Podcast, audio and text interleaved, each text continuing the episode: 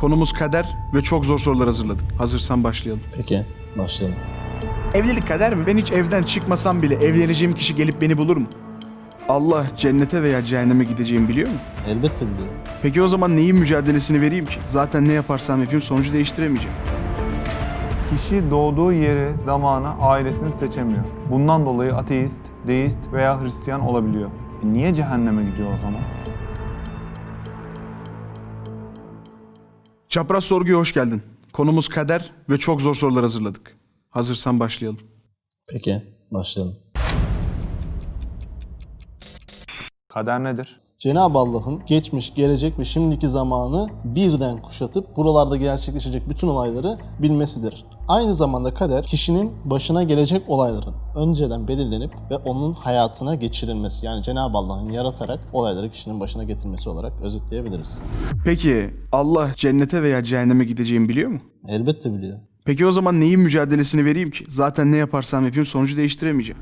Biz Cenab-ı Allah'ın bilmesini bizi zorlamasıyla karıştırıyoruz. Yani Allah biliyor diye biz bazı şeyleri yaptığımızı düşünüyoruz. Mesela sen bir dağın tepesinde oturuyorsun ve dağın iki kenarından iki tane tren birbirine hızla yaklaşıyor.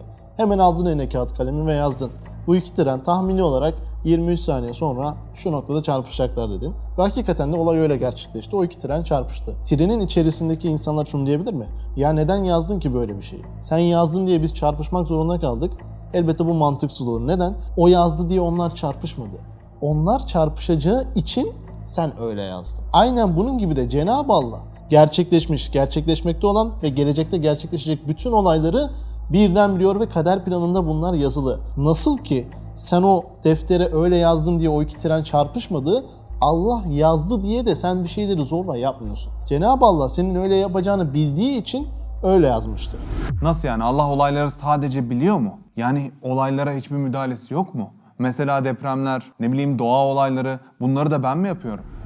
Elbette bu şu demek değil. Allah bizim irademizin dışında başımıza bir olay getirmez demek değil. Allah'ın bizim irademizle neleri tercih edeceğimizi önceden bilmesinde bir problem yok. Yani seni kimse zorlamıyor o tercihleri yaparken. Onu demek istedim. Onun dışında senin de dediğin gibi başımıza hastalık gelir. Elbette bunu Allah verir başına. İradenin dışında gerçekleşen olaylarda sana hesap çıkmayacak. Yani ne demek istiyorum? Neden deprem oldu? Bunun hesabını vermeyeceksin. Çünkü bunlar Allah'ın takdir etmesiyle senin iraden dışında gerçekleşen olaylar. Başına gelen olaylara sen de bir tepki veriyorsun. Burada sen mesul oluyorsun. Örneğin deprem oldu, evin yıkıldı. Allah niye bunu başıma veriyor? Bu senin kendi iradenle seçmiş olduğun bir tepkidir. Bunun hesabını verirsin. Yani Allah'ın senin için bir şeyleri takdir etmesinde bir problem, bir beis yokken senin o olaylara verdiğin tepkiler elbette senin profilini belirleyecektir. Bundan dolayı da sorumlu olacaksın.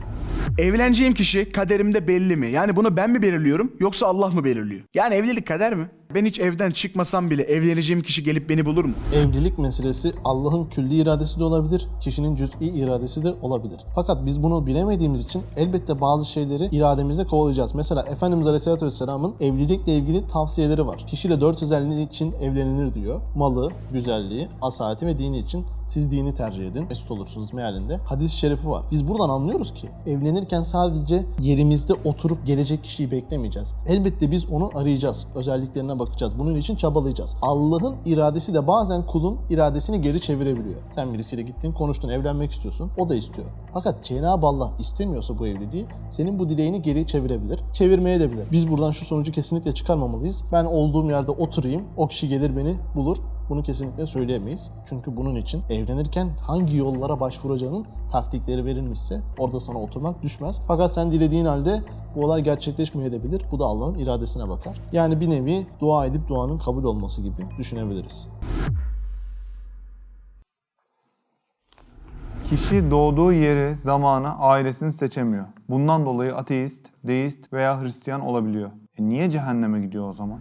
Şimdi burada soruyu soran kişi kişinin doğduğu yeri mutlak sonuç olarak kabul ediyor. Ben soruyu daha da zorlaştırayım hatta. Efendimiz Aleyhisselam'ın yanında doğan birisi mi daha şanslıdır? 1400 yıl sonra o peygamberi Aleyhisselam'ı hiç görmemiş birisi mi daha şanslıdır? Bu mantıkla bakacak olursak Efendimiz Aleyhisselam'ın yanında doğan kişinin daha şanslı dememiz lazım. Fakat onun yanında olduğu halde iman etmeyip müşrik olup hatta onunla savaşacak kadar ileriye giden insanlar olmuş. Eğer kişinin nerede doğduğu onun iman imansız öleceğini belirliyorsa Efendimiz Aleyhisselam'ın yanında doğan herkesin cennete gidip onun yanında doğmayanların da cehenneme cehenneme gitmesi lazım yani daha uzak kesimlerde. Ha demek ki mesele böyle değil. Tam tersine de bir örnek verebiliyoruz. Firavun gibi bir insan var. Ben ilahım diyor. Ama onun sarayında bir peygamber büyüyor. Peygamber ne demek? Allah'a içlerinde en yakın olan zat orada büyüyor. E şimdi peygamberlerin de iradesi var. Herkesin Firavun'a ilah dediği ya da farklı farklı ilahların olduğu bir ortamda hani peygamber olmak zor gibi gözükür bu şartlarda bakarsak. Doğru muyum? Çünkü şartlar çok aleyhinde. Her şey aleyhinde. Öyle bir ortamda doğmuşsun. Otomatik olarak senin de dara tapan ya da farklı bir şekilde dünyaya gelmen lazım. Biz buradan şunu görüyoruz. Kişinin nerede doğduğu onun iman edip etmemesinde mutlak bir etken değildir. Ehli fetret dediğimiz bir kavram da var. Bu ne demek? Bir kişi dünyaya geliyor, İslamiyet'i hiçbir şekilde haber almıyor. Yani ona tebliğ, Allah'ın elçisinin mesajı gelmiyor. Efendimiz Aleyhisselam mesajı gelmiyor. Bu kişi bu halde ölürse Allah zaten onu cehenneme atmıyor ki direkt. Dolayısıyla bunda da bir problem ve beis görülmüyor. Fakat dediğimiz gibi hani kişinin nerede doğduğu vesaire bunlar sonucu etkiler.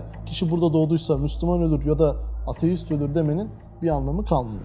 Peki insanlar birer kukla mı? Yani sadece yazılanı mı oynuyorlar? Bu soruyu soran kişi kendisi dahi biliyordur ki bir irade sahibi. Herkes vicdanen bilir ki irade sahibiyiz abi ne kuklası? Kuklalıktan kastımız kuklanın biliyorsunuz iradesi olmaz oynatılır. İyi de ben her şeyi tercih ettim biliyorum ki. Mesela buraya oturup oturmamayı ben tercih ettim. Oraya oturup oturmamayı da sen tercih ettin. Konuşup konuşmamayı tercih ediyorum. Yemek yerken ne yiyeceğimi tercih ediyorum. Ne giyeceğimi tercih ediyorum. Hani bu kadar irademin olduğu bana açıkken hani kukla mıyız, yazılan şeyleri mi oynuyoruz demek hani biraz kaçış yolu oluyor. Hayır elbette Allah'ın takdir ettiği bazı meseleler var bunu konuştuk. Fakat sen kendi iradenle ne yapacağını da tercih ediyorsun. Kuklalık bir durum söz konusu değil yani. İnsanın öleceği gün bellidir. Bununla ilgili ayet de var. Mesela bir adamın elinde silah var ve çekti birini vurdu. Vurduğu kişi öldü. Eğer o kişi vurmasaydı o kişinin yine öleceği gün belliydi ve o gün yine ölecekti. O halde katil dediğimiz kişinin ne suçu var? Bir kere sorunun içerisinde bazı yanlış bilgiler var. Bunları açığa kavuşturmam gerekiyor. Örneğin bunlardan bir tanesi şu. Bir kişi bugün silahla vurularak öldürüldüyse o silahla vurulmasaydı her türlü o zaten ölecekti. Biz bunu söyleyemeyiz. Çünkü Allah sebeple sonucu birlikte tayin edip yaratıyor. Yani o ona sebep olduğu için öyle bir sonuç yaratıyor Allah. Fakat sen ortadan sebebi kaldırırsan yani silahla vurulmayı kaldırırsan o kişinin ölüp ölmeyeceğine hükmedemez. Çünkü ortada herhangi bir sebep yok. Allah hem öldürebilir hem yaşatabilir. Bu yüzden biz bunu bilemeyiz deriz. Olay açığa çıktıktan sonra yani o kişi silahla öldürüldükten sonra diyoruz ki "Ha, Allah bunun ölümünü böyle takdir etmiş. Fakat silahla vurmasaydı ölmesine mi yaşamasına mı nasıl takdir ederdi? Elbette biz bunu bilemeyiz. Dolayısıyla o kişinin o gün öleceği %100 garantiymiş. Kim ne yaparsa yapsın bunu değiştiremez gibi düşünce yapısı doğru değil. Eğer öyle olmasaydı o kişi ölür müydü, yaşar mıydı? Bunu biz bilemeyiz. Dolayısıyla biz bunu bilemediğimiz için öldüren kişiye de katil değil zaten o her türlü ölecekti gibi bir atıfta bulunamayız. Çünkü o kişi iradesini kullanıyor. Kullandığı için bunun cezasını elbette çekecektir. Başlangıçta kader Allah'ın bilmesidir dedin. Allah'ın ilmi değişmez buna inanıyoruz. Peki sadaka ömrü uzatır diye bir hadis var. O ne olacak? Madem öleceğimiz gün Allah'ın ilminde belli. Sadaka ömrü nasıl uzatabilir? Öncelikle ben kader sadece Allah'ın bilmesidir demedim. Bu ayrı konu. Fakat dediğin meseleyi de anladım. Şimdi iki çeşit kader var. Biri İmam-ı Mübin, diğeri Kitab-ı Mübin. Ne demek istiyorum? Bir değişen kader var, bir de değişmeyen kader var. Değişen kader Allah'ın yazar bozar tahtası gibi. Yani şu gün başına şu musibeti vereceğim diyor Cenab-ı Allah. Bu değişen kaderde yazılı. Sen sadaka veriyorsun diyelim. Bu belayı def ediyorsun. O silinip yerine belasız bir kader yazılıyor. Fakat levh-i mahfuz dediğimiz bir de genel bir tablo var. Genel tabloda senin başına ne gelip gelmeyeceği yani aslında o musibetin başına gelmeyeceği belli. Fakat değişen kader dediğimiz alanda Öyle takdir edilmişti. Sen sadaka verdin. Allah onu sildi. Başına bu musibeti getirmedi. Fakat bütün bu olayların böyle gerçekleşeceği de levh-i mahfuz dediğimiz yani kitab-ı mübinde zaten yazılıydı. Senin bahsettiğin mesele İmam-ı Mübin yani değişen kader kısmına temas eden bir mesele olduğu için elbette sadaka senin ömrünü uzatabilir. Bunda bir beis yok. Yani sadakayı senin verip vermeyeceğini dahi Allah bildiği için levh-i mahfuzda senin ömrün belli ve değişmiyor. Fakat senin o ömrünü uzattım dediğin kısımda ise o değişen kader kısmında yazılıydı. Atıyorum falanca gün ölecektin. Sadakayı verdin, ömrün uzadı. Levh-i mahfuzda zaten senin ne zaman öleceğin hala belli. Bir de sadakanın ömrünü uzatması ile ilgili Bediüzzaman Said Nursi Hazretleri'nin de bahsettiği bir mesele var. Ömrün uzamasından bir murat da şudur ki kişinin sadaka vermesi neticesinde ömrünün bereketli geçmesine de işaret eder. Şimdilik sorularımız bu kadardı. Daha zor sorular için bir sonraki bölümde görüşürüz. Peki her zaman söylüyorum ben bunu ve söylemeye devam edeceğim. Her soruyu sorabilirsiniz. Kendime değil Kur'an'a güveniyorum. Tamam o zaman biraz sert sorayım bir. Mesela ben biriyle evleneceğim. Bu kişiyi ben mi seçiyorum yoksa Allah mı belirliyor? İyi gibi. Mesela ben biriyle evleneceğim. tamam mı? Bu kişiyi ben mi seçiyorum? Mesela ben şu anda evliyim. Evlendiğim kişiyi ben kendim mi seçtim? Bilmem sana sormak lazım. Kendimi seçtim. Bana mı soruyorsun? Bence ne yapalım biliyor musun? Ben evleneyim bu sorunun cevabı bulursun. Kanka heyecanlıyım ben uzun süredir. Uzun süredir çapraz sormuyor. Kanka bu bak konseptle alakalı konseptle alakalı terim uydurması yani sanki burada bir koloni olacak. Uzun süredir çapraz sormuyor. Çapraz sorgunu ne biliyor musun? Neyi kanka? Kanka mesela polisler şöyle yapıyor. Birkaç tane soru hazırlıyorlar. Yok yok birkaç tane soru hazırlıyor. İki kişi geliyor. Bana soruyorlar ve cevap alıyorlar. Daha sonra iki tane başka polis geliyor. Onlar da benzer sorular veya işte senin doğru mu yalan mı söyleyeceğini belirleyecek sorular soruyorlar.